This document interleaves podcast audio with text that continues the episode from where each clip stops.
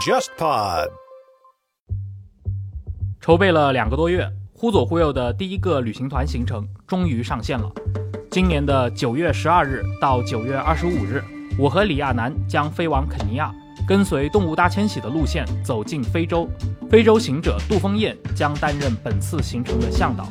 如果你有兴趣参与本次肯尼亚旅行团，欢迎你关注“忽左忽右 （Left Right）” 公众号，回复“肯尼亚”三个字了解详情。期待在内罗毕相见。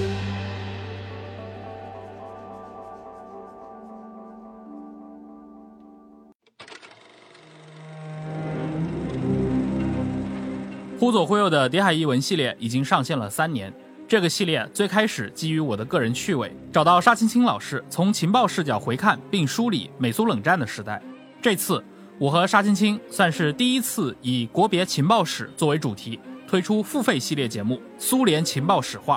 我们在节目里面探讨苏联的情报机构如何在战争和革命中浴血成长，在波谲云诡的斗争当中，随着政治演变而不断的变形，以及这个庞然大物。给今天的俄罗斯注入了哪些历史惯性？我们现在也在公众号“忽左忽右 （Left Right）” 开通了购买收听渠道，你可以直接在公众号菜单栏中点击付费专辑购买收听。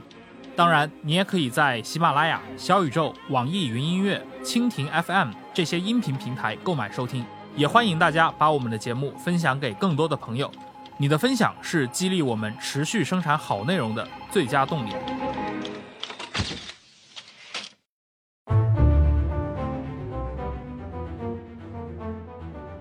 各位听众，大家好，欢迎收听这一期的《忽左忽右》，我是程彦良。今天这期节目，我们录一期关于最近被关注的一个很热点的一个词啊，应该是今年流行起来的一个词汇啊，“山河四省”。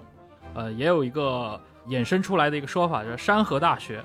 这指的是这个山东、山西、河南、河北这四个省。然后，如果我们的听众对吧？最近关注新闻的话，其实可以看到关于这个词的讨论度其实非常多的。这背后可能涉及到咱们这个国家的整个的教育资源的一个分配，以及可能区域发展的不平等的一个话题。所以我们想呢，就是今天咱们还是找到两位在关注这个话题本身的朋友啊，来聊一聊。一位是张峰，大家好，我是张峰，我是一个呃专栏作家。当然，我也是一个河南人哈，目前生活在成都。我写过不少关于河南的文章。嗯，然后我们邀请到的另一位朋友啊，袁干工，他也有自己的一个公号。呃，你来给大家介绍一下自己吧。呃，大家好，我是袁干工，我之前也是媒体人，我自己的公众号叫袁干工说。我长期以来也比较关注宏观区域经济这个领域。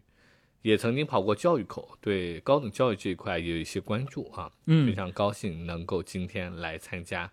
忽左忽右的节目。嗯，区域发展对吧？尤其教育资源的一个分配，刚刚袁干工也提到了啊，高等教育，啊这块一直历来就是一个可能我觉得中国的老百姓非常关心的话题。尤其一到我们现在这样的一个六七八月份啊，高考完了暑期的时候，这种话题每年总是会有一场大讨论。但是今年。我们看到像“山河四省”这样的一些词汇的流行或者说出圈，对吧？它好像把一个涉及到中原某几省的一个教育话题的讨论带到了全国范围内。先请两位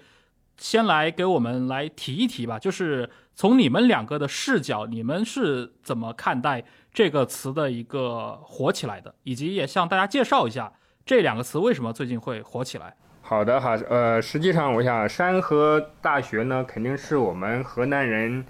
的这个发明哈，或者叫河南人的主要的推动啊，因为这四个省，我们知道实际上山东它是有两个985、211大学的，河北和山西呢，虽然它没有什么好大学，但实际上它的人数是不多的，只有我们河南呢才是人数非常多，但是呢一所985也没有啊，只有一所。大学叫郑州大学，它是二幺幺大学，嗯，所以我想它主要是河南人的一种怨气，呃一种幻想吧。嗯、他们读大学是非常难的。我查了一下，好像一百多万考生能考到九八五大学的，好像一万多，实际上是真的做到了百里挑一这个样子。所以我想，他的这个词走红哈，主要是反映了河南人的难哈，第二个才是其他三个省。那要修大学的话，人家河南呃人说不定要多出点钱才对。嗯，对，就张峰老师，你是觉得这个词虽然看上去是晋冀鲁豫对这四个省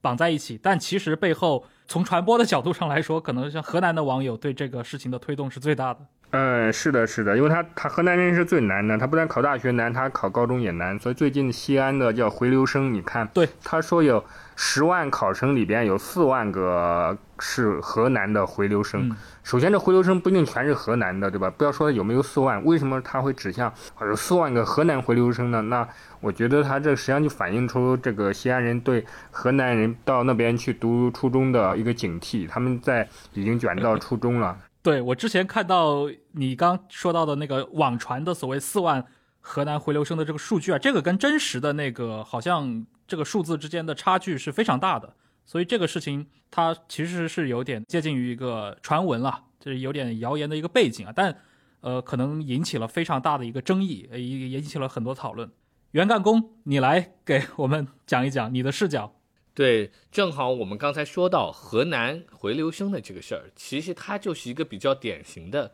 在我们今天中国这个招生的语境底下，因为大家会觉得任何外来考生的出现，都是一个对本地考生利益的影响和侵蚀。当然，这要展开说，那就是另外一个问题。但它本质上背后都是指向不同省份之间学生受教育的机会是不均等的，人们会天然有一种倾向，就是要从录取率低的地方去。流动到录取率高的地方，所以会有这样的一些事儿。那么说回到三和四省，其实它整体肯定是属于全国录取率比较低的地区，因为录取率低嘛，所以高考就比较难。我查了一下数据，全国三十一个省市高考录取率的排名里面呢，山河四省整体都比较落后，但是尤其是河南、河北，它是比较低的。比如说河南省，它的本科录取率大概百分之三十七点八。它是倒数第五的水平，它的二幺幺录取率排在倒数，也是倒数第五，啊，百分之四点四。它的九八五录取率只有百分之一点二，它和贵州一样是全国并列的倒数第一。河北省的情况也比较类似，它的本科录取率大概百分之四十，但是它的二幺幺录取率只有百分之四四点二，这个排名比河南还要低啊，排在全国倒数第四。它的九八五录取率百分之一点三，也是全国的倒数第三，所以这是从统计数据我们可以看到，说河南、河北是比较难的，山西和山东相对而言会好一些。就九八五这一项来讲，山西的录取率能到百分之一点九，山东能到百分之二点二。其实他们俩的九八五录取率已经在全国各省里面属于相对比较平均的水平了。嗯，当然，山河四省概念的兴起呢，另外一个原因是他们和邻近地区的录取率相差非常大。所以河南人、河北人他的痛点就更强，尤其是河南省旁边，它有一个陕西省，陕西省只有不到四千万人，啊，人口相当于大概是河南的百分之四十，但它有三所九八五大学，二幺幺就更多了。它旁边的湖北省也只是这个河南人口的百分之六十，但是它也是有两所九八五啊，也有很多其他二幺幺。所以河南人他就说，同样是中部省份或者中西部省份，为什么陕西的高考这么容易？呃，湖北的高考相对而言也比河南容易。就我们这些人为什么这么难呢？其实像河北也是类似的情况，而且河北它的这个痛点就更突出，因为它旁边就是北京和天津。北京和天津它是全国高重点高校录取率最高的地方，尤其天津这个地方，它的考生数很少，它录取率又很高。所以说，河北人、河南人长期以来他都会说，我要不然去天津办个蓝印户口，或者我今天怎么把户口迁到陕西去。这就是河南、河北它的一个非常这个显著的一个趋势。这种现象说白了，就具体的这个人和家庭而言，他其实想要去追求一个更好的受教育的权利。其实这个本身是一个比较无可厚非的事儿，但是呢，在我们现在这个计划录取的这个机制下，就产生了很多的问题和矛盾。你们刚既然都谈到了这个，无论是教育的移民还是这个人争取自己权益，对吧？就无可厚非这个话题啊。那要不那个张峰老师，你还是来给我们来讲一讲，为什么会是这四个省啊，在中国的这个教育体系里面看起来是格外的受到一种我不知道，就可能从他们自己的角度会认为受到了非常严重的不公的对待。或者说，整个的这个高等教育的体制其实是对他们非常不利的。能讲一讲它背后为什么会是这四个省吗？对于一些南方的省份，或者说对于其他地区的省份，似乎就没有面临这一类的一个压力，因为人口众多的省份其实也不止像河南，呃，包括像二幺幺、九八五这些高校匮乏的省份，可能也不止这四个省。呃，我想这我们可能都看过那个他们网友自己制作的山河大学的那个招生的广告哈。对，甚至呢有设计才华的人还设计出来这个学校的样子。嗯，我们昨天看他们的那个大门进去哈，全部都是中式建筑，什么阴阳呃太极哈，体现出这种传统的中国式的审美的这个东西。假如说。广东人要设计一个大学，他会这样设计吗？啊，我想可能不会的。实际上，它恰恰反映出来这四个省，它不光是刚才那个袁老师讲到的那些数据的那个残酷性，而是这四个省，它实际上山河四省，这个山河，我们中国人看到山河这两个字就近乎了一种热泪盈眶，它是一种实际上是一种传统的那种感召。这四个省恰恰是。最能够代表传统中国这一个面貌的四个省份，我们知道山东的哈齐鲁大地，它既是孔子的故乡，也是孟子故乡。我们河南传说中的老庄的故乡，包括河南人每次讲起自己家乡的时候都是非常骄傲的。包括河北哈，我们知道赵国哈邯郸，包括山西的这些年的呃它的古建啊，越来越被大家重视。实际上，它确实这四个地方它有一种中国人的悲情哈。我们不是最中国吗？为什么我们又最苦呢？啊，我觉得这是第一个方面啊。第二个方面呢，这四个省的人，他这种传统，哈，不光是说体现在他的审美建筑上面，而且我更认为哈，它更多的是一种权力的这个崇拜。我们看刚才我我们说山东，它好像有既有山东大学、中国海洋大学两个九八五啊，有好几个二幺幺，我就是这个。中国海洋大学毕业的了，那实际上山东的高校资源是不差的，但是山东人对于这种权力的这个崇拜哈，他们对于比如说考公务员，那很多我了解到的很多广东的地级市的公务员都是山东人在考，这是第一个。第二个，山东人考研究生非常厉害，他们曲阜师范大学哈，前两天看到一个新闻，他们是被称作中国考研究生最厉害的一个大学，因为。他有超过百分之八十的本科生毕业了，都选这个选择重新去呃要去考研究生。他从大学一年级的时候他就决定了要去考研究生了。记者采访到了一个人，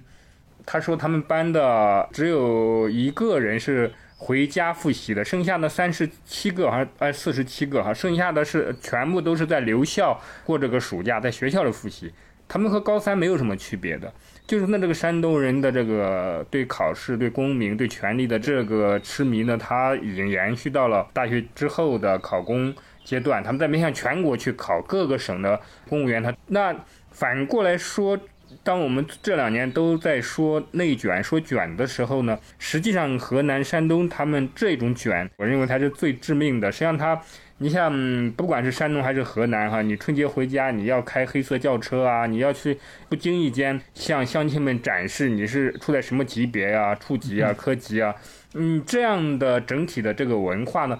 反过来要求大家。要去考这些名校啊啊，因为考名校才更有可能，就说它的这个选择性越来越窄哈。像比较而言哈，比如说广东，广东省的人数是最多的，呃，因为它有很多移民了，很多去那打工也在那里，子女在那里成长。但是广东人考大学也是非常难的，呃，但是你没有见到广东人如此的卷，因为他们很多人从小接受了。做自己的生意呢，也可以是一条路，而且也受到大家的尊重。一个学者是杨早老师哈，他讲过，他说他在佛山一中读的这个中学，九十年代初吧，就他读大学的时候，佛山一中的和是个名校，很多能考上北大清华的，或者考上中山大学的，他们就说有一个学生一志愿、二志愿、三志愿都不填任何名校，他就只填一个好像叫佛山呃学院吧，还是佛山什么学校，就佛山本地的二本都不算的这样的学校，就因为他不想离开佛山，这说明他对价值的追求是多元的啊，包括江浙一带。啊、很多孩子从小可以见到的这个父母啊，周围的人是在做生意，他考不考上这个名牌大学，他没有那个执念的，所以我觉得这种价值观上的单一性，这样才是所谓山河四省它的特色。我想它比任何地方都明显。就这个角度来说呢，它确实是一个特别的区域哈。我们在中国地图上，你可以把这个画出来，那它可能确实是一种重负。嗯，也就是说，从这个教育资源的分配上，跟他们一样处于劣势的省份肯定还有，但是从这个省内的这些呃，你说考生也好，或者是省内的这些大众，他们的整个的价值取向啊，以及这个对教育认同这块，他们是格外浓烈的，所以造成这种情况下，他们对于教育资源会变得其实格外的更敏感。因为你刚提到有一点，你举了广东的这个例子，因为之前我应该是六月初，当时看到一份那个数据嘛，就是今年全国参加高考的人数，我当时印象非常深，因为像广东应该有一点二亿人口，他参加高考的人数数量只排在全国的第五位。那河南的人口当然也很多了，但是比广东还是要少的，但是它的高考人口居然是广东的两倍，所以我当时看到的感觉是，可能确实在河南年轻人的其他机会是更少的，所以只能都去卷这个教育途径。哎，老袁，你有什么要补充的吗？对我正好在这儿呢，就补充一下，刚才分析已经提到了这样几个因素，一个就是说山河四省它本身有强烈的一个悲情感，另外一个呢就是山河四省它对于通过高考、通过教育、名校或者考公考编这条单一的路径去来寻求人生的成功，他对这个路径比较痴迷啊，不太能找到其他路径。但是呢，呢我们从统计数据其实也可以佐证这一点。因为其实说河南的二幺幺录取率也不是说就是全国最低的嘛，它还是倒数第几啊？后面还有录取率更低的地方，比如说广东，嗯，广东的二幺幺录取率只有百分之三点五，而且实际上很多人大家不知道一件事情，就清华、北大这两个学校在全国录取率最低的省一直都是广东，也就是说全国所有地方要考北大、清华最难的不是河南，不是山东，而是广东。但是呢，在这种情况下，广东人也没有那么强烈的悲情了。一个是广东人确实没有那么执迷于考试名校这件事情，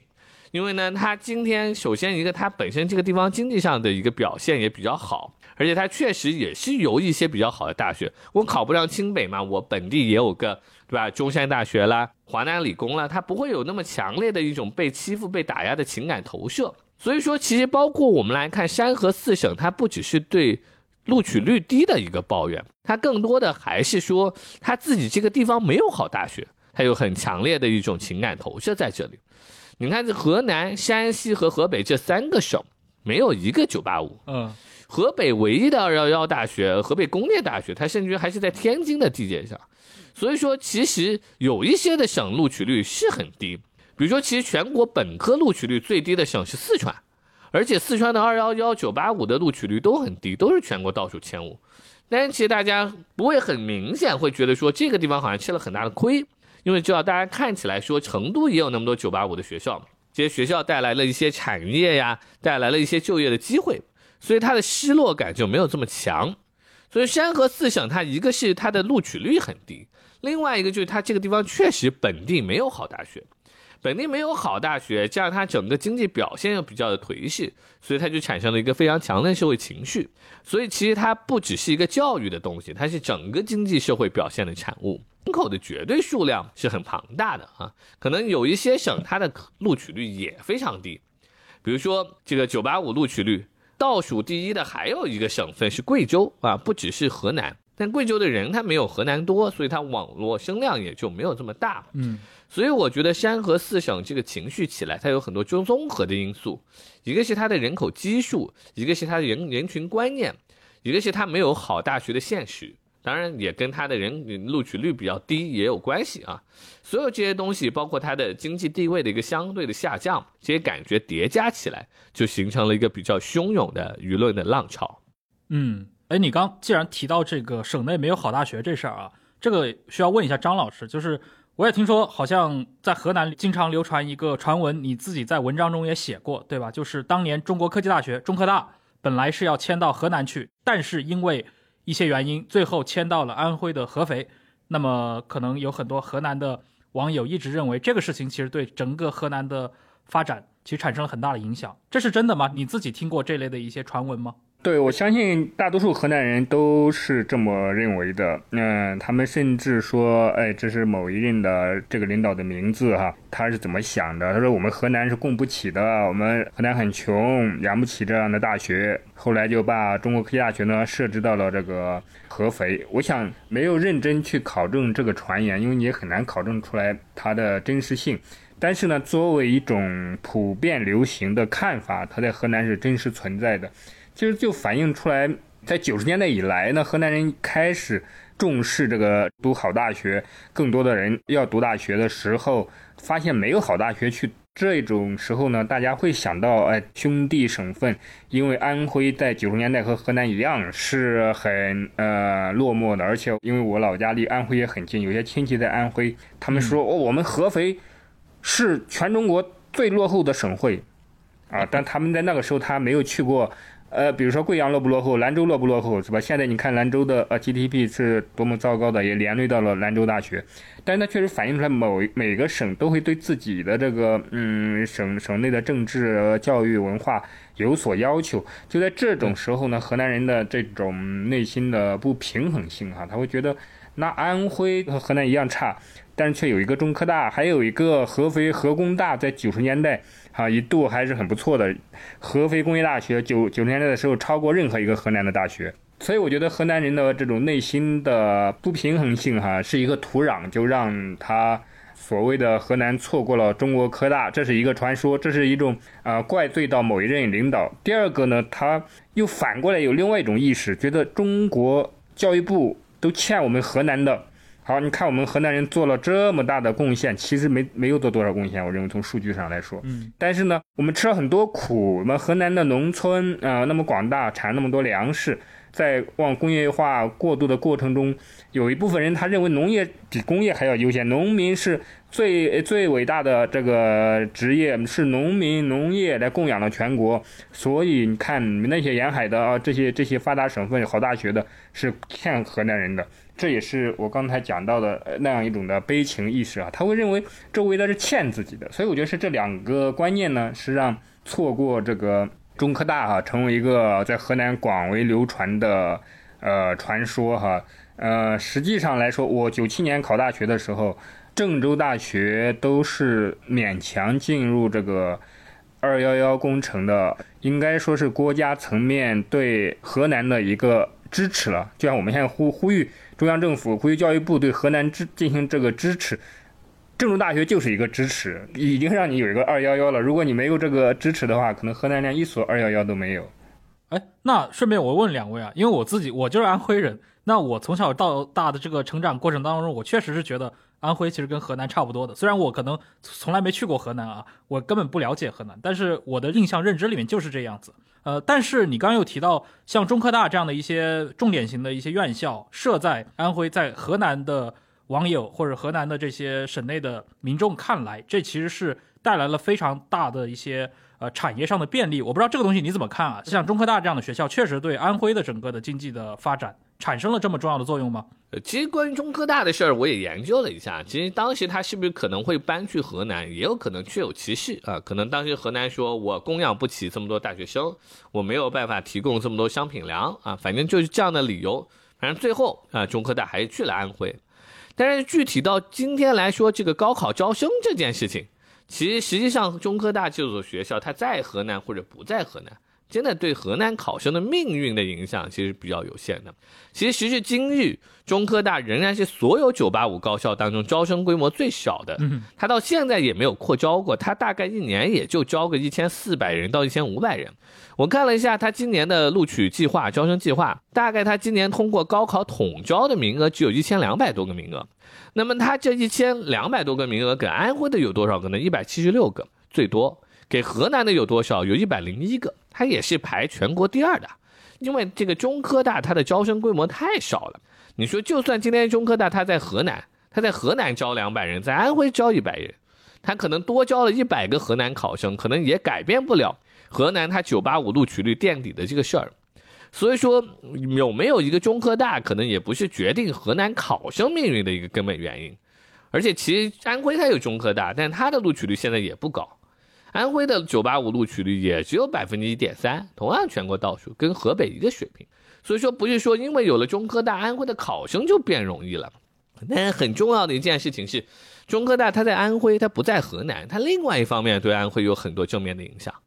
因为它这样一个学校确实是会带来。产业上的一些机遇，包括新天合肥的崛起，它肯定跟中科大有关系。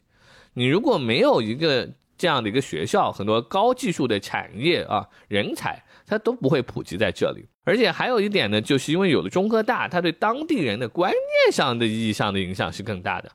因为我们知道，其实中科大它原来是在北京的学校，它在很长一段时间，它集中了中国最优秀、最顶级的科技精英。它会对当地的观念产生很多影响，嗯，所以我们能看到说，现在大家经常说起合肥，你把合肥和郑州拿来相比，或者安徽和河南相比，我们就能感觉到，安徽它好像对吧，更高科技，或者它有更开放、更进取的一种精神，对吧？你可能讨论到河南，你说啊，对吧？我去做一个富士康是招商引引资。但是你说到合肥，大家就会说啊，它是最牛风投，对吧？嗯。而且安徽它有一个很强烈的意识，说我是长三角的一部分，我要去融入长三角，我要在全世界，对吧？扮演什么样的作用？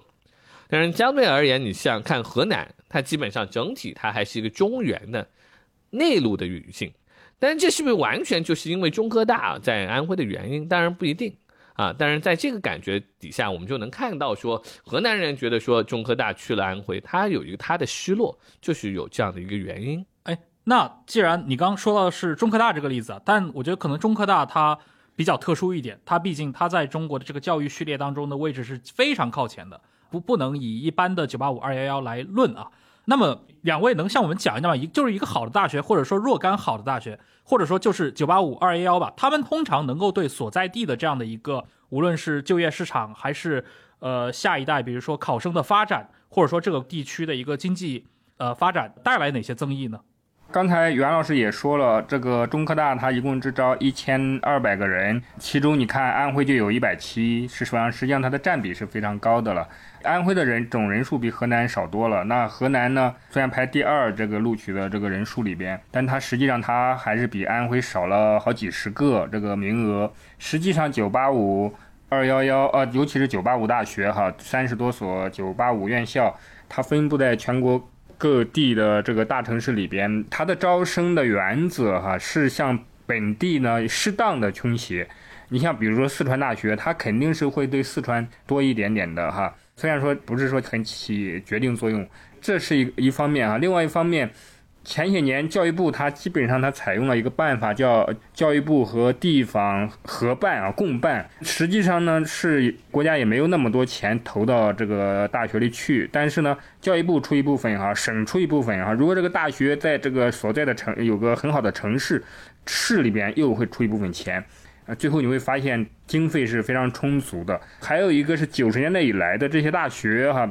尤其是像中科大这样为代表理工科的，好，理工科大学普遍的办产业园。虽然各个大学的产业园水平不一，哈，有的你比如我我的母校哈，青岛海洋大学，我九十年代末在那读大学的时候。他们就一直想搞这个海洋产业啊什么的哈，但实际上就有的它不行，没发展起来。但是呢，确实普遍的，它这个高校的科研呢，想把它转化成生产力，转化成经济，这个在九十年代以来就是很突出的。这个呢，会我觉得是会提升呃所在地的，尤其是城市科技文化吸引力，就像。青岛海洋大学这样一个理工科的大学，青岛人照样为他骄傲啊，因为他会觉得一个青岛一个这样的，哎，在山东省都不是省会这样的一个城市，已经跻身于哈中国，呃高等教育的哈这个一等一的阵营哈，有竟然有一个九八五院校，所以我觉得这样的东西确实是。很重要的，它会让所在地的青少年产生一种自豪感，一种感召力。我认为这个是很重要的。你河南人有什么？呃，你你的青少年想一想，你能读什么？哈，当我们九十年代读高中的时候，说如果你考上郑大郑州大学了，你是垂头丧气的，你不会人觉得哦你很厉害，你考上郑州大学了。那广东人考个中大，广东人觉得考上中山大学就可以了，不需要北大清华，能考个中大，他既不需要离开家乡哈，又能够受好的教育，这样的一种文化互动是很是很重要的。这个是我们河南没有的。我们河南啊，要么你承认你不行啊，如果你行行，你到外地去可以。我觉得这样一个意识呢，长期以来呢，也对河南造成一个根本性的呃影响哈。你让你说河南的厉害的人哈。就不想连郑州大学他都不愿意考，那他考到北大清华，考到这个复旦交大，他多大的概率会回到河南呢？哈，概率基本为零啊，在过去哈，现在因为有有考公务员，的可能有一部分人回去，可以说是一个长期的这个文化贱民哈，我觉得是这样的。嗯，其实本质上啊，就是一个九八五的大学还是二幺幺的大学呢，它就是跟张峰说的一样，它是一个很重要的人才储存的地方。呃，因为你有一个好的大学在这里，可能它相应的学校里面也有教授，也有各种人才，它周边会有校办企业，有产业园，它有可能带动一个生态。比如说，我们讲一个典型的例子，为什么成都现在成为了内陆地区一个很重要的电子啊、计算机这个产业，包括互联网产业的一个中心？那可能跟电子科技大学就有很大关系，因为我今天在这里就可以就地找到最好的搞电子的工程师或者码农。它有很多效应，它就是会溢出，就是因为它这里有这样一些教育资源啊，对吧？所以它有了这个资源之后，它相应的有了人才的体系，最后就有了产业的聚集。所以说，其实一个好大学在一个地方，不仅是解决本地的一些人录取的问题，它更大的一方面是它可以成为吸引更多外地人来的因素，甚至它可以变成一个招商引资的因素。所以很多时候，我们看到有些地方说来，为什么你要来我这儿投资，对吧？他招招引资，他会讲一个他自己的优势，就是他的高等教育资源有什么什么。因为这个东西其实它本质上来讲，可以给他提供一个很高的一个人才的储备。所以你看，我们回到四川这个问题，比如说大家觉得四川的九八五二幺幺录取率也很低啊，也比较低，但是大家会觉得说，因为成都这个城市它有一些好的大学，它也相应的带来了一些，对吧？产业。所以他在这个事情当中，他是受益的。他整个地方对于录取率低这一件事情，他就没有那么敏感，或者他就不会把这个事儿当成那么热的一个话题。但是你对于山河四省来说，他就会说隔壁的省，你为什么有武大，对吧？或者什么有中科大或者西交大？因为确实没有了这些东西之后，它一方面是对于本省既有的学生来讲，它考试的难度会增大。另外一个，你其实是丧失了一个去招揽外部的企业也好，人才也好，很重要的一个抓手。而且呢，现在大家都知道，人口本来啊，也已经进入到了一个负增长的阶段，人口本身也是一个资源。嗯，有很多地方他说我今天有了个大学，对吧？大量的这个教师、教工，包括学生，哎，他他吃喝拉撒，对他也可以说你带来很多的产业，带来很多的这个经济或者就业。那你没有这个，你这方面也会受影响。所以在这个时候，我们看到高等教育它的外溢的效应是越来越明显。你今天有一个好大学，它可能影响的不只是本省学生的升学，它还可能会有更大的在经济上的一些杠杆效应。嗯，哎，刚我们其实谈了河南以及包括一些山河四省以外的省份啊，尤其是安徽和四川的例子。那么对于山河四省内部，除了河南以外的三个省，就是刚听前面其实两位也简单都提到过，其实这四个省的。资源分配包括人口的一个状况，其实也是不能够划个等号的。尤其涉及到高考这个问题的时候，过去像山东考生，对吧？他的这个卷的程度，其实也会经常被拿来讨论。但是我们提到山东的话，通常又会认为它是一个经济发达省份。如果我们只看 GDP 的话，对，还是在全国前列的。呃，两位能稍微讲一讲山东、山西、河北这三个省份他们面对的这个在高考或者说在大学教育资源分配这个事情上，他们的一些劣势吗？就是他们的劣势跟河南相比的话，是一个什么样的状况？我觉得山东和河南相比啊，没有在任何方面它都没有劣势。其实河南就是另外一个版本的山东，更困难版本的山东。因为河南同样都那么卷，想考大学，同样都想去考公务员，但是他在全国考公务员市场和山东青这个年轻人的对决里边，河南肯定不占优势。嗯，研究生考试面向全国，就是那你重新，比如河南师大。呃，想考北师大想考北大，那比山东师大呃那个曲阜师大要难很多，因为他早就有这个传统了，他的师兄师姐可以帮师弟师妹打听考试的这个呃有关的东西，甚至还有一些老师，对吧？因为他九十年代他考上研究生，他就已经考到嗯已经博士留校了，这样的这个呃老乡的传统，所以我觉得山东呢，它和河南它是整体的状况呢，在这方面是比河南要好很多的。那山东的它的问题，它的卷，就是因为它是几乎全部都投入进来了，他就尤其是在高考中哈，我呃了解到哈，其实山东的那个师范类的学校哈，嗯，实际上是很厉害的，就比如说它没有一个全国性的师范类学校，比如像什么华南师大哈，比如说是一个区域性的，或者是华东师大以华字开头的，但是山东有好几个，山东师大，呃，曲阜师大。九十年代它就是本科，另外还有聊城师院、烟台师院，好像还有一个什么地方的师院，就他，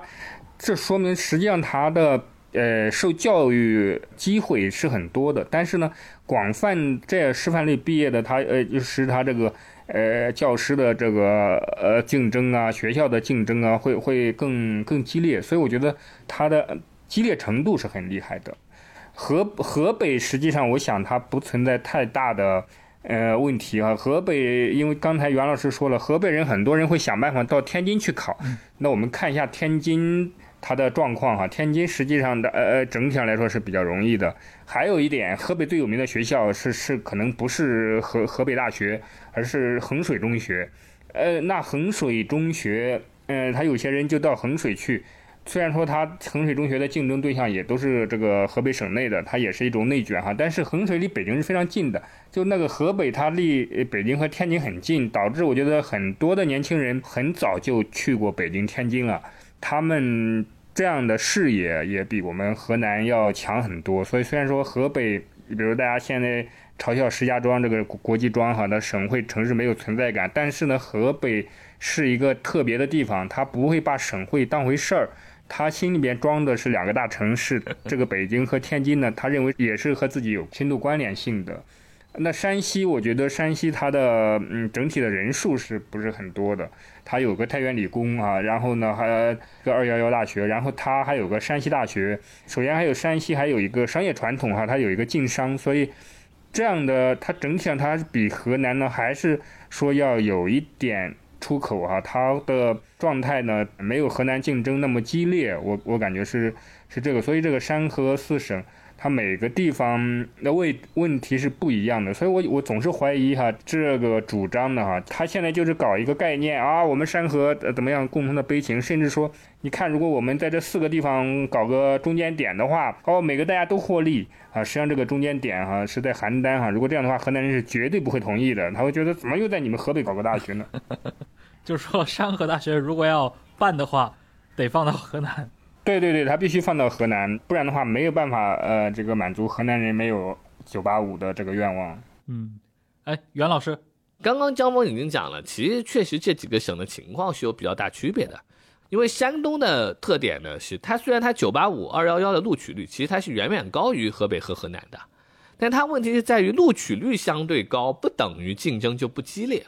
因为我们都知道，山东这个地方，它考研啊、考公啊，它考试的传统可能比其他地方更悠久，而且它的人可能对这个事儿也更执着嘛。另外一个谈到山东呢，你也不能只跟河南、河北比啊。你说山东的录取率比河南、河北高一点，因为为什么山东考生觉得自己很痛苦呢？因为至少比起其他的一些经济大省，那山东的录取率比起江苏、比起浙江，他觉得同样是经济大省，他们就会觉得自己的录取率很低，因为山东的录取率就是要比。啊，江浙这样的省要低一些，那对吧？所以整体上来讲，它虽然比河南容易一些，但是在全国范围内，它还是一个中后水平。由于它这个地方又格外的重视教育考试这件事情，有些省它可能录取率比山东要低，但是山东的这个竞争的烈度可能比那些省还要大，所以这是山东的情况。那么其实山西相对而言是要好一些，因为山西。它无论本科的录取率，还是二幺幺，还是九八五的录取率，都是全国中游水平，没有排倒数的。在山河四省的这个命题里面呢，其实大家都是把山东、山西一起拉出来，因为山西正好它也是一个接近四千万人口的省份，它又没有九八五，呃，就是因为山西和河南、河北都没有九八五嘛，这是一个痛点。然后呢，这三个省呢又是所谓的这个华夏文明早期起源的地方，又是这些年经济表现比较低迷的地方。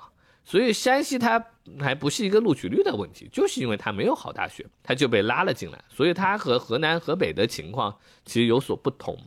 刚才张峰他也提到了河北人，河北人呢，他心目中首先就住着北京和天津。嗯，但我倒是不觉得说，因为他们有了北京和天津，就比河南人多一个出路。其实现在河北人他反而失落感是更高的，别的省他可能跟北京、天津没有那么近，他没有那么切身的感受到痛苦嘛。确实，河北有的人他可以去办一个天津的蓝印户口，他一下子可能摇身一变就成了天津人。但是毕竟绝大多数河北人他是没有办法做到这一点，他就看到今天隔壁天津的录取率就极其的高，他的录取率就极其的低，因为他的985录取率、211录取率都是全国倒数，对吧？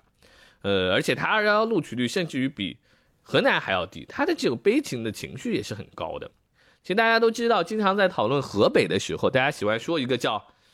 还京津贫困带啊，河北其实它的当地人，他会觉得为了天津，为了北京，他承受了很多。其实我们在这个过程当中，也可以观察最近二十年的一个经济地理，尤其是因为河南、河北，它长期以来对钢铁啊这样一些重的这些产业，它的依赖度很高。最近这个其实有一段时间，本世纪初的时候，它的经济总量可以排到全国第六名。但它是一直都在往下跌，它实际上陷入到了一个经济也在下行，然后它的教育内卷程度也非常高，可以说，那所以我的判断是在山河四省的舆情里面，其实山西相对而言它是打酱油的啊，这个山东的痛感主要是来自于它的卷，嗯，而河北和河南呢，真的都是因为它的录取率极低啊，其中这个河北确实又夹杂了一个对京津两个地方它情绪的因素。因为在全国范围里面，这种在两个相邻的省份之间录取率差距如此之大，就是河北和京津啊。因为你北京、天津是全国正数第一、第二的录取率，但到了河北就全国倒数，这个刺激还是非常强烈的。嗯，是。刚讲了很多省份的例子啊，那我觉得讲到现在的话，其实刚也一直在提九八五、二幺幺，对吧？包括整个这个中国的。以省份作为单位的这样的一些教育资源或者高考资源的一个分配的一个体系，两位要不向我们的听众还是稍微介绍一下吧？全国的这一套高等教育的资源分配体系，它是如何建立的？它是一个什么样的一个分配模式？嗯，那我先来说一下，就是整个中国的高等教育的体系。我们知道，它其实最早是在一九四九年以前就存在，那个时候基本上大学都是以自主招生的形式为主啊。顶多可能全国最好的一些学校，我有一个什么五校联考啊之类的，它没有一个严格意义上的统一高考的制度。那个时候自主招生的时候，它可能就是去根据生源的质量或者考试的表现啊，或者招生的需求，它并不需要特别去关注考生的籍贯问题。而且那个时候其实可能不同的省份，它经济条件，这个学生他接受这个新学教育的普及率，它差距也很大。所以相对而言，其实很多的这个发达的一些省份，它的录取率会更高的。当然，也有一个统计，就是其实，呃，山河四省，因为当时也有一些比较好的大学，而且对吧，齐鲁大学也好，河南大学也好，而且在那个时候要跨省去上大学，没有现在那么容易。其实它反而在本地录取的人是也也是挺多的。所以那个时候，其实山河四省也没有现在这么严重的一个情况。然后后来我们的这个录取制度的一个大的变革，就是一九五二年的院系调整。这个院系调整之后，它就建立了一个新的录取机制，就统一高考加上分区域录取。因为一九五二年，首先是通过院系调整，把大量的高校做了一个很复杂的拆分。完了之后，它基本上的大趋势就是把高等院校朝每一个大区的中心来移动啊。所以其实最早我们看教育部门，它当年划分的录取方式是按照大区来划分的，因为当时全国是有六个大区，它整体上先是按照六个大区来划分招生名额。那么后来这个在五十年代中期，这个大区撤销了，全面实行这个分省制度之后，它就延续了分省录取这个模式，而且在一九七七年恢复高考的时候，也是继续的使用了分省录取。从这个时候到这个七七年到两千年前后当中啊，呃，除了上海是比较早，九十年代就开始使用了自己的这个自主命题，基本上全国大部分地区都是实行的是一张卷子的一个考试模式，除了刚恢复高考七七年七八年啊之后，基本上都是这个统一高考啊，分省录取，分省阅卷这样的一个方式。但是呢，这个事儿呢，在二零零一年的时候发生了一件事情，就当时这一年北京的一本线是四百五十四分，但是山东的一本线五百八十分。当时就有三个山东的考生就去状告教育部，说为什么我考这么多分，我的分数在北京可以上一个一本学校，我在山东我可能只能上个大专。他就去逛状告教育部，说这个东西啊没有保障公平的教育权，而且是用这个宪法的平等权利保护去做了一个这个行政诉讼。当然，这个诉讼最后是撤诉了。但从这一件事情之后，我们看到一个解决方案。从二零零二年之后，全国就逐渐走向了所谓的这个分省命题分省录取啊，因为原来是统一命题分省录取。那么到了高峰期，全国大概百分三分之二的省啊都是自己命题，大家都变成自己命题，就分数就变得不可比了嘛。你也没办法说是哪个省的分数高了，哪个省的分数低，因为没有可比性啊。但是这几年呢，教育部它又回收了、收回了一些试卷的命题权，比如说这语数外，它大部分是重新收回到了统一的命题啊，除了少数省份可能还是继续单独命题的话。大部分它都回到了一个统一命题的机制里面，但是呢，现在虽然说是这个恢复了一些统一的这个试题，但是其实不同省份它的这个机制还是有很大的不同，而且不有有些省啊，除了这个语数外以外，我们现在有什么三加三也好，三 x 三加 x 也好，它的这些其他的科目它换算机制也不太一样，所以不同的省份它的分数仍然是一个不可比的。但是虽然说各个省份之间的分数不可比，但是我们仍然可以看到一个很有趣的现象，就很多省的人每一次考完了之后，他说啊，只要他是同一张卷子，全国一卷，大家就要去比较谁的分数线高，谁的分数线低啊，然后一定就会有人说，哎，这个过程当中，对吧？谁更容易了，谁更难了，谁吃亏了，谁占了便宜了？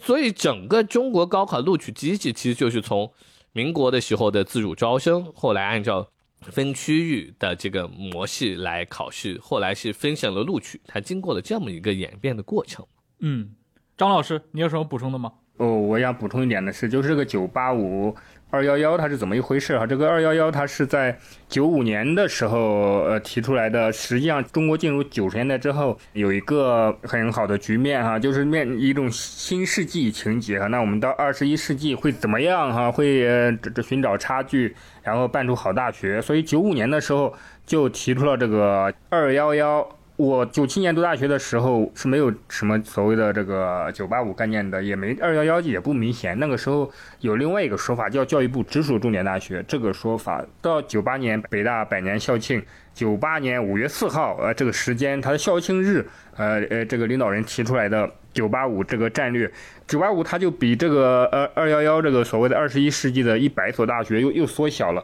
但是不管是二幺幺和九八五哈，它是在九十年代提出来的，九十年代已经是出在中国的这个新一轮城市化进程的呃已经开始了哈，这个房地产业也刚刚开始，就在这个时候。除了刚才袁老师说的那个最早的那个布局哈，几大区四九年的那个中心区域城市，比如武汉就是华中哈，然后上海华东，这是作战的时候的这个分区概念哈，那也分成几大区，那这样的也布局上大好大学，到九年代之后，它会第二个考虑的维度，那所在的省份和这个城市的重要性也纳入进来，在这两个战略里边哈，基本上就。塑造了一个中国高校的贵族名单哈，在那个时候你没有进入的话，你比如说像深圳大学，我们说深圳大学是非常好的，我理解它超过了很多的九八五了，它的办学经费也很高，办学质量也很好，学生毕业了之后。如果留在深圳工作哈，那经常比较的不比你兰州大学好多了吗？马化腾的母校。对，但是一旦你没有进入这个名单里面哈，你永远低人一等。这个到二零一一年的时候，教育部突然又说九八五、二幺幺这两个文件哈不用这个东西了，又提了一个新的叫双一流。但实际上，这个举措反而让九八五和二幺幺变成永久化了。它也不是一个，比如说十年评一轮，对吧？那你可以重新评一下，把我深圳大学、上海大学给我都评到九八五里边。第二个，大多数九八五的学校呢，都是教育部直属的，实际上他们的校长是和在教育部里边是很有发言权的。这样的一个背景，是让它变成一个可以说，不管你的高校的以后的认定排名规则怎么变化，九八五高校永远在里边。可以说，河南也就永远没有机会拥有自己的九八五了。你看，教育部的一个司长还是一个发言人，他回应这个这个山河大学的时候，他说是要给河南更多的呃优秀的高等教育资源。那很有可能什么，比如说让你郑州大学再扩招一下。或者说，能不能要求和二幺幺大学、九八五大学都对河南每个学校多扩招五十个都很难，不可能再批一个山河大学这样的学校了。他呃不会作为一个国家战略哈，如果是国家战略，它有可能办个雄安大学，它也不可能是办山河大学了，注定了这个山河大学它它的梦想哈是很难实现的。其实这里九八五也好，二幺幺也好，它本身最早就是一个财政经费的分配机制。他就是说哪个学校是我今天要重点建设的大学，对吧？哪些是我要建设的一流大学？所以当时就做了九八五二幺幺。它一开始就是作为一个财政机制而存在的。但是所以说现在其实从二零一一年做了这个双一流的改革之后，九八五二幺幺它本质上已经变成历史名词了，因为教育部已经不用九八五和二幺幺去做资源分发了，嗯，对吧？他现在用的是新的双一流。但问题在于今天的双一流。尤其是一个一流学科这个东西，它是一个非常动态的一个变化，它每一次都要重新去评一流学科，而且一流学科的学校可能越来越多，而且进进出出的。因为九八五二幺幺它出现在九十年代末，那个时候正好又是中国高等教育大井喷的时候，因为我们九八年的时候高等教育开始了扩招，扩招之后形成了一个什么情况呢？因为以前大家都觉得大学生是天之骄子。但扩招了之后，一下子大学生就没有那么值钱了，所以很多用人单位他就不再只考虑说你是不是个大学生，我还要看他是不是好大学，那他就会看九八五二幺幺，因为基于当时这种情况，那肯定九八五二幺一定录取的是分数最高的学生，等于大学帮用人单位做了一次筛选，所以后来九八五二幺它虽然已经取消了，这个评选改成了双一流。但说实话，我今天做一个单位的 HR，我是没有办法去判断说你每一个一类学科都是怎么样的，谁又重新进了一流学科的。我只能按照原来的九八五二幺幺，因为这个东西是相对稳定的，就我比较好去来辨别说一个生源的质量的。所以这也是现在很多问题的一个原因。其实就随着高等教育的普及。所有的用人单位其实反而是更加看重毕业院校的牌子了，因为大家也没有其他指标可看，他只能看九八五二幺幺。这个事儿他又反过来制造了整个社会他对九八五二幺幺录取率更加的关注。因为我这个地方如果说重点大学录取率低了，我的学生将来不仅是考不到好大学的问题，而且我找到好工作的机会也会大幅度减少。所以这就是现在改成了双一流之后。并没有真正让九八五二幺幺的光环散掉，反而是彻底把当时的格局固定化了。哎，刚张峰其实说到，他对于啊这一轮这个舆论当中提出的所谓“山河大学”这个概念，其实他是完全不看好的。他认为这个基本上不可能变成一个教育政策的一个方向。你你你怎么看？现实问题呢？我我也觉得是很难。第一呢，就是我们今天啊，可以看到说，不能说这个九八五不新设了之后，就一定没有新的好大学。比如说，呃，中国科学院大学，它在许多地方录取线也已经非常高了。嗯，啊，比如说深圳大学，比如说南方科技大学、上海科技大学。但是我们可以看到说，你今天相对而言，这些学校是可以超越传统的九八五二幺幺的限制，你能够崛起一个新学校的。但是呢，这个崛起的过程。有一些条件，第一个你要有背靠的大树，你有没有资源来办一个好大学？你今天比如说中科院大学，它就是背靠中科院啊，这是一个很好的大腿啊，对吧？你或者在上海或者在深圳办学，你都会有这样的一些背后的条件。第二，你所在的地区的环境也很重要嘛。你在一个相对比较发达的地方，你可能就比较有机会，你跟当地的资源也可以形成一个比较良好的互动。我们刚刚说到这几个学校，其实都是在北京啊、上海或者是深圳，对吧？所以你其实看我们现在讲郑州大学，它现在已经是所谓的一流高校 B 类了嘛。虽然它以前没有进九八五，但是因为一流高校这个事儿，它是相当于也是个准九八五了。但你深圳大学现在肯定不是这个一流大学嘛？但你看现在深大和正大谁有吸引力，很有名，这个事儿是很明显的嘛。所以你说这个山河大学是不是我一声令下，我就能够把好学生、好老师，我就能强行整合到这里？这个其实很难的，因为现在你如果要新开一个大学，你要想把它做成一流大学，你必须要有相应的人才、资源，甚至于对吧利益的一个基础，不一上来你只是有这么一个计划，然后你就夸就开始招生就行了。前面像袁干工提到啊，高考整个的一个它的资源分配的一个变化啊，先从这个统一招生、统一试卷，到最后各省分别命题。但是最近几年我们看到重新出现了，比如说全国卷，对吧？它向更多的省份开始推广了。呃，全国一卷、全国二卷，对吧？当然还有耳熟能详，对吧？江苏卷、山东卷。呃，我不知道啊，就是你们怎么去看待这样现象的一个出现？它这个出现会给咱们的这个高等教育资源的分配带来哪些新的一些问题吗？我注意到今年哈，因为浙江省今年好像浙江省就采用了全国卷哈，呃，以前它不是全国卷，所以今年浙江省一看，我我们考全国卷，我们考的分这么高，这个以前你们还都说我们占便宜了哈，实际上我们是很厉害的。我觉得它的意义不是特别大哈，全国卷这个阅卷的分数哈也很难比较哈，比如说数理化肯定很好，那英语、语文、作文或者是文科的。嗯，我觉得还是有主观性很强的，也有可能某某个省普遍的高。但是呢，其实它反映了有一个呼声哈，是有一种绝对公平的呼声，就是说，干脆我们北京、上海和全国不但考同样的题、同样的难度，而且按照这个来招生哈，重新打乱来招生。就刚才袁老师讲这个招生制度，如果分省招生不改变，那你这个考全国卷也是意义不大的。所以现在很多人就是呼吁。搞这个彻底的改革哈，比能不能真正的全国一盘棋哈？那北大招两千个学生啊，全国考一样的哈，然后呢再按照全国的分数排，啊，我想这个是不可能在当前哈是不可能实现的，因为这个就和山河大学一样，它反映了一个根本性的一个误区哈。我们现在看到的这个高等教育的录取的这个弊端哈，造成的这个这个卷，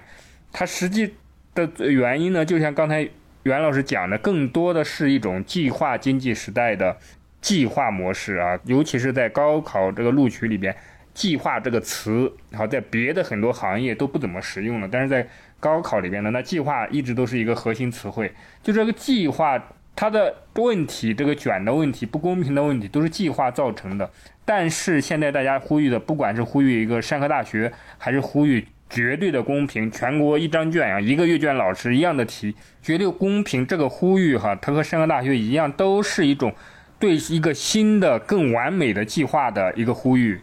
我想它的方向是错的。嗯，其实刚刚陈彦良提到全国卷的问题，其实我看来，为什么要恢复使用全国卷呢？其实主要还是因为不同地方之间教育水平差异很大。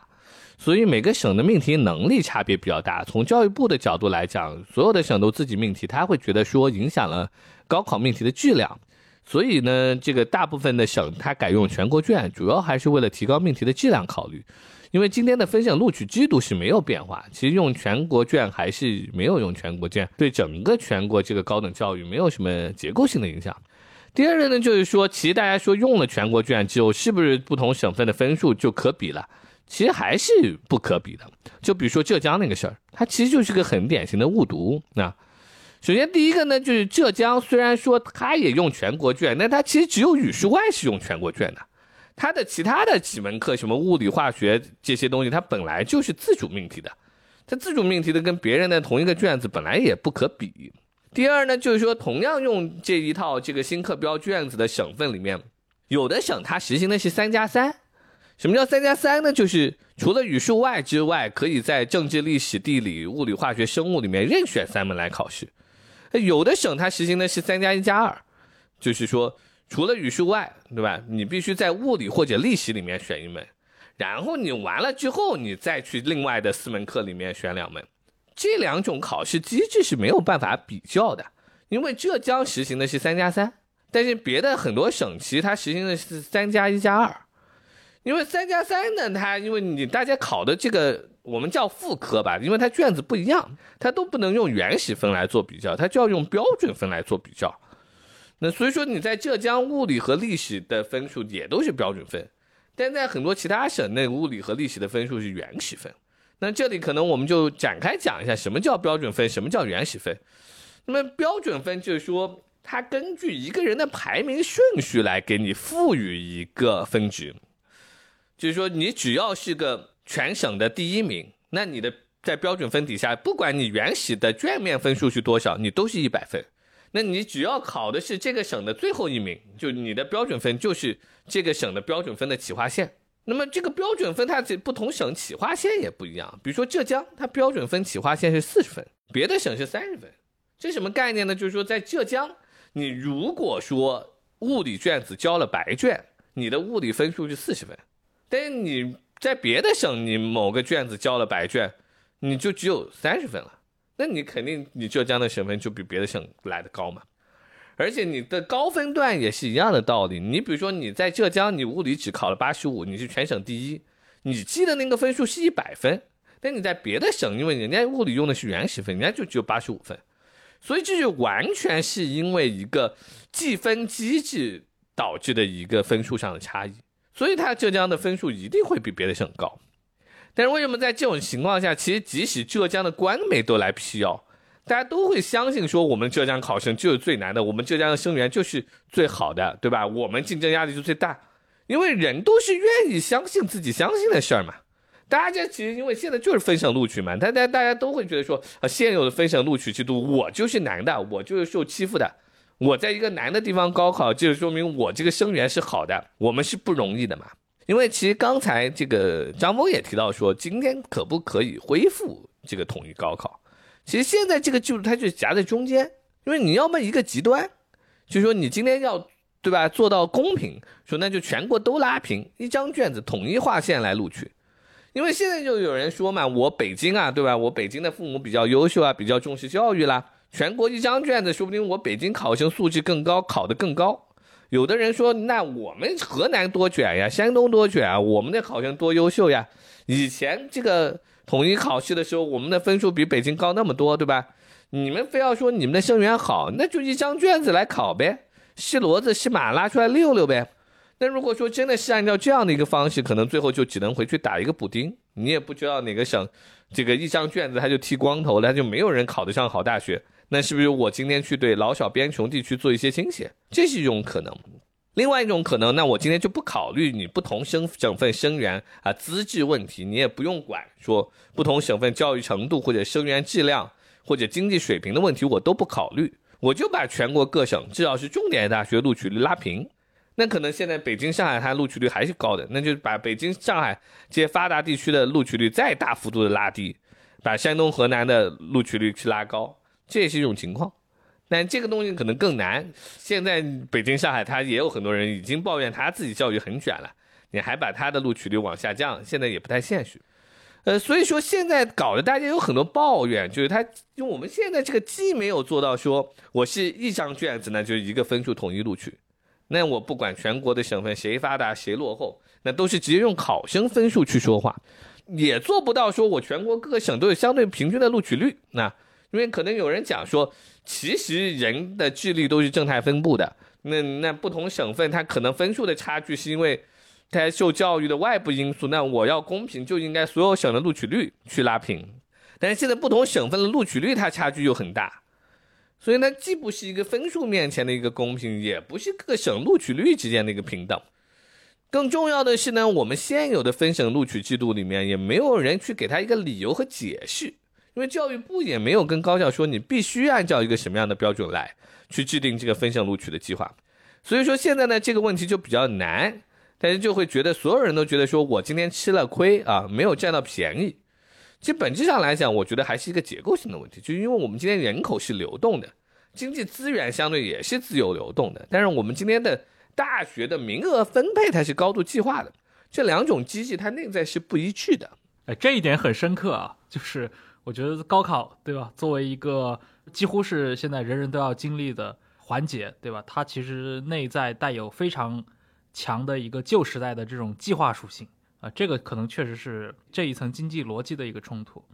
刚其实呃，我们聊了那么多关于这些不同的省份在现行的这个高考制度以及高等教育的资源分配当中面临的问题，以及这套所谓的教育资源的分配的体系是如何搭建起来的。那么在这个话题里面，其实过去啊还有一个板块也是被讨论很多的，那就是中国的这些大都市当中，比如北京、上海啊、广州，包括深圳。如果从教育的资源的集中度上来说，可能还是比如北上广啊，那这些大城市在现行的这个教育体系当中，它是一个完全的得益者吗？但是我也经常会看到，比如说有很多这样的声音，认为其实北京和上海的教育资源的竞争是另一种不一样的激烈。我不知道你们两位怎么看？我想，北京和上海的竞争确实是另外一种层次了哈。比如像我在北师大读研究生的时候，那你说北师大附中、北师大二附中、呃人大附中这些学校的学生是躺平吗？是天天休假吗？其实也不是哈，他们父母投入的也确实更多啊，他们也要去到海外读更好的学校。大城市的精英家庭，它是一种超越了高考，在过去很多年，像我们河南人呢，河南。比如说，我读大学的时候，我根本就不知道中国人还可以去读哈佛这回事儿。当然了，我知道了，我我也去不了。但是我根本不知道有这么一种可能性。第二个层面，就刚才您说的，中国的大学确实现在是向大城市集中。我们看兰州大学的落寞，你就会知道哈，不管你怎么来说这个学校多么好。嗯，兰州在我小时候，我心目中的兰州还是一个大城市啊。八十年代，呃，甚至我九七年读大学，如果能上兰州大学，那我还是很开心的。呃，但是现在我也不可能向亲戚家的孩子推荐兰州大学了，因为你看一下兰州城市的 GDP，才和我们河南省周口市差不多。你想一想，我们那个时候觉得到郑州读大学都是很糟糕的，嗯，现在兰州竟然和周口市的 GDP 差不多。那意味着你这个城市的丰富性是不够的。实际上，一个高校和城市的关系，它的我觉得是非常丰富的。比如说文化这种高校文化哈，这种包容度，像所以像武汉这样的城市，它的好大学有好几个。那现在一个城市像深圳那么有钱的城市，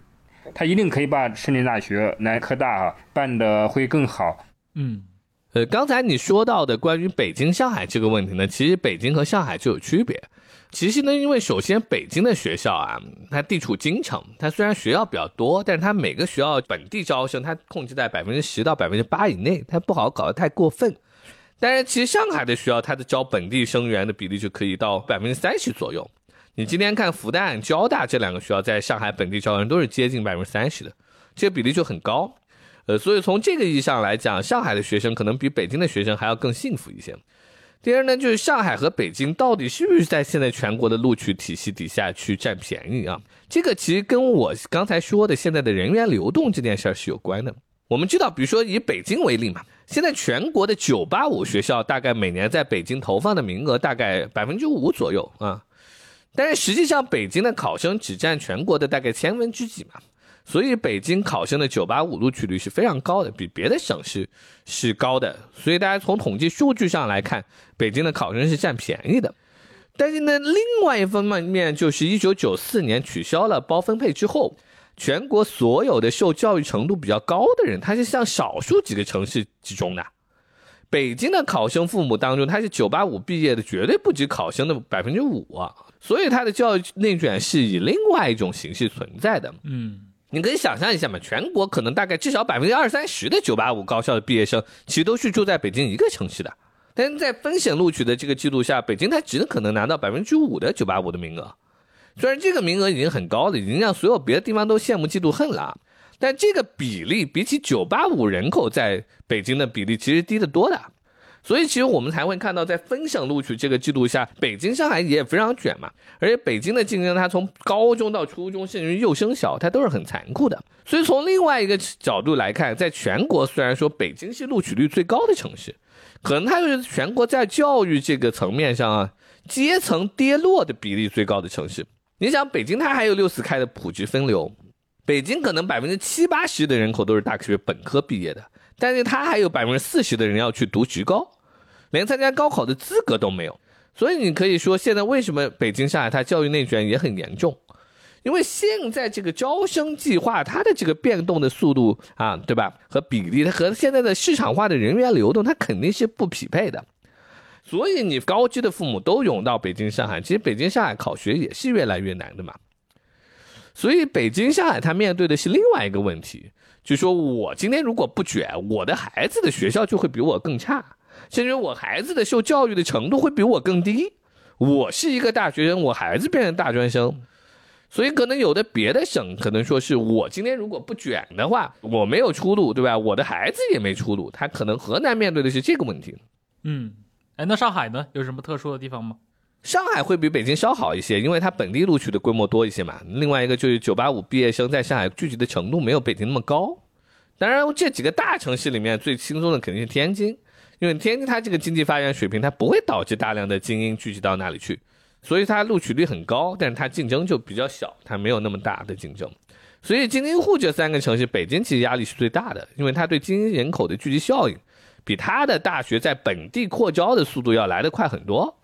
所以，就至少对于这个精英人群，就是自己本人是这个九八五二幺幺毕业的这些人，他们的孩子的升学压力是挺大的，因为他们竞争对手也都是这些九八五二幺幺的名校毕业的这些人的孩子啊。所以，北京的教育经费竞赛这件事情，其实在全国是非常严重的嗯一个情况。哎，最后我们回到这个今天聊的这个山河四省啊，以及这个山河大学的这个话题。呃，我记得那个张峰，你在你的文章里面其实讲过，包括这一期在开头你也讲过，对吧？你认为这背后的实质其实是一种所谓的这个山河人的这种精神困境。呃，我记得你也提到了，包括像里面这集里面，其实我们讲的不太多的关于像山东这样的省份，对它虽然是个经济大省，虽然它是个沿海省份，但是它现在在整个的这个叙事当中的这个精神气质越来越接近一个内陆省份。我不知道你作为一个曾经的河南考生，你怎么看待像所谓的这个山河四省，呃，这些热议的网友们，这些参与其中考生们怎怎么去走出这种精神困境，或者怎么去应对这种精神困境？我觉得，呃，解决这个问题，现在看来哈，呃，幻想是没有用的。你是幻想每一个家庭出多少钱去建这个大学哈，这一种对计划的崇拜哈，我觉得是没有没有什么意义的。其实对河南人来说，大多数人都懂得。呃，你如何解决这个困境？只有你走出河南。我记得我高考完了，我叔叔跟我说，能走出河南，一定要走出河南呀！报志愿的第一原则。好，我看一下大学。我刚才说了，兰州大学我也很是愿意读的。我就在河南周边看，不管怎么说，先走出河南吧。那个郑州大学先不要考虑。很多人是有这样的走出去的意识的。我觉得现在对河南人来说是同样是很适用的。呃，你走出去再说。这个是很重要的，但是对山东来说，我也比较了解山东人。我觉得山东人他倒不存在这样的问题，因为他的最大的问题呢是一种自豪感太满了。山东人的自豪感，包括他对考试的偏爱啊，孔夫子传下来的教育的重视。我在文章里边说的，我说山东是非常可惜的了。九十年代的山东，我认为是非常好的。就那个九七年到九九年，我记得当时青岛的市长，呃，还是市委书记率领考察团去考察宁波、大连。他说我们青岛太落后了，和这些城市比起来，我们一定要这个怎么样，是一种向更先进的地方学习的这样的这样的态度。实际上，你看当时的那个 GDP 的排名，青岛实际上是不错的，全国前十名。曾经哈，那也有一些明星企业，那个时候的那种心气儿，它是要走向世界的。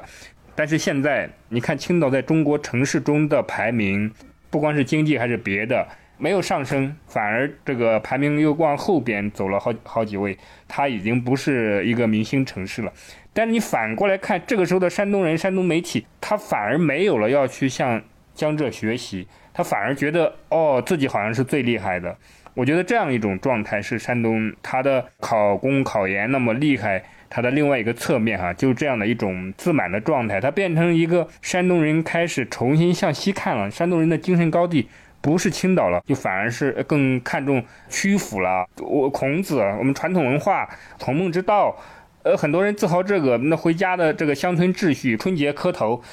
这个东西在山东占入这个主流了，所以我觉得山东变成一个内陆省省份了，山东在向河南靠拢了。就这个角度来说，那确实哇，这四个山河四省，它确实是山河四省有一定的关联度。所以我想，不管是山东、河南，呃，包括你看山西，山西它走西口，山西的山西人一直都要走出去，呃，对吧？河北倒是不存在走出去，河北可能要最大的问题是它能够形成自己的。这个这个本地人的这个意识，他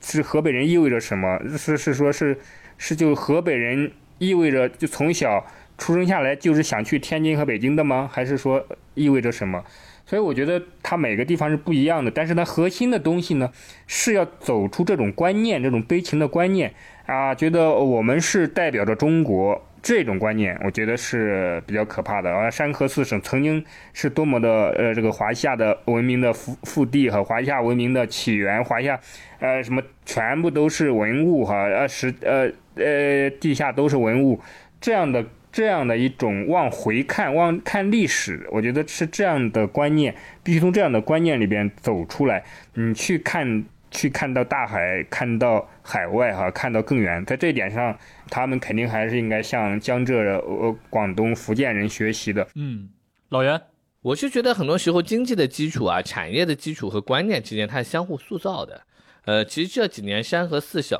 呃，或者说整体来讲，我们看到北方的省份都在好，好像是在走下坡路。它在经济上主要是体现在产业结构相对比较落后，因为南方很多地方，它比如说服务业呀、互联网啊、新经济它发展起来了。但是北方其实包括山东，它以前其实尤其山东，它在九十年代曾经中国 GDP 最高的省份，当时它是一个工业化的时代嘛，工业很强。这些年，其实我们看到一个很重要的趋势，其实就是一个工业，它也在演进迭代。现在很多新的，像电子啊、生物制药，它其实也变成一个人才密集型的，它也不是要求占地面积很大，也不是很傻大笨粗黑的那种工业。另外一个呢，就服务业越来越重要，在这样的一个趋势底下，中心城市就更加重要了。你中心城市人口的聚集能力、人才的聚集能力，就影响整个省份的经济表现。呃，山河四省呢，其实他们的中心城市都是比较弱的。一个是它没有大区中心，另外一个相对而言高端一点的就业机会、好的就业机会都被北京啊或者天津、虹吸走了，所以它没有了新的中心城市啊聚集在这里，它的新兴产业就比较弱。最后它导致的就就业结构越来越单一，因为你只有人口的聚集，你才会有新的产业，才会有更多的体制外的机会，才会有对吧？民营企业的成长。有了这样的一个环境，你才有可能去走出这个体制，或者对高考、对考编、考公，你就不会那么痴迷啊。南方很多省份就好很多嘛。山河四省它现在就陷入到了这个螺旋里面，因为它没有完全跟上这一波的这个产业升级，对吧？它在整个现在这一波城市地理的变革当中，它也是相对而言滞后了。所以说，它当地人就不太找得到，除了说我今天考研、考公、考编，我还有什么别的路径？但是他这个时候，他越是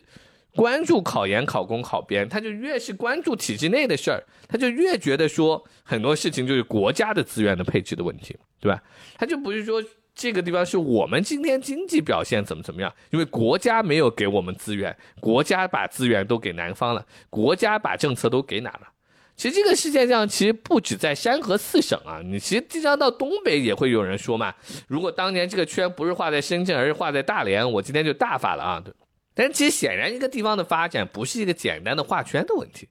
就是说今天东南沿海省份的发展也不只是因为政策的支持和倾斜，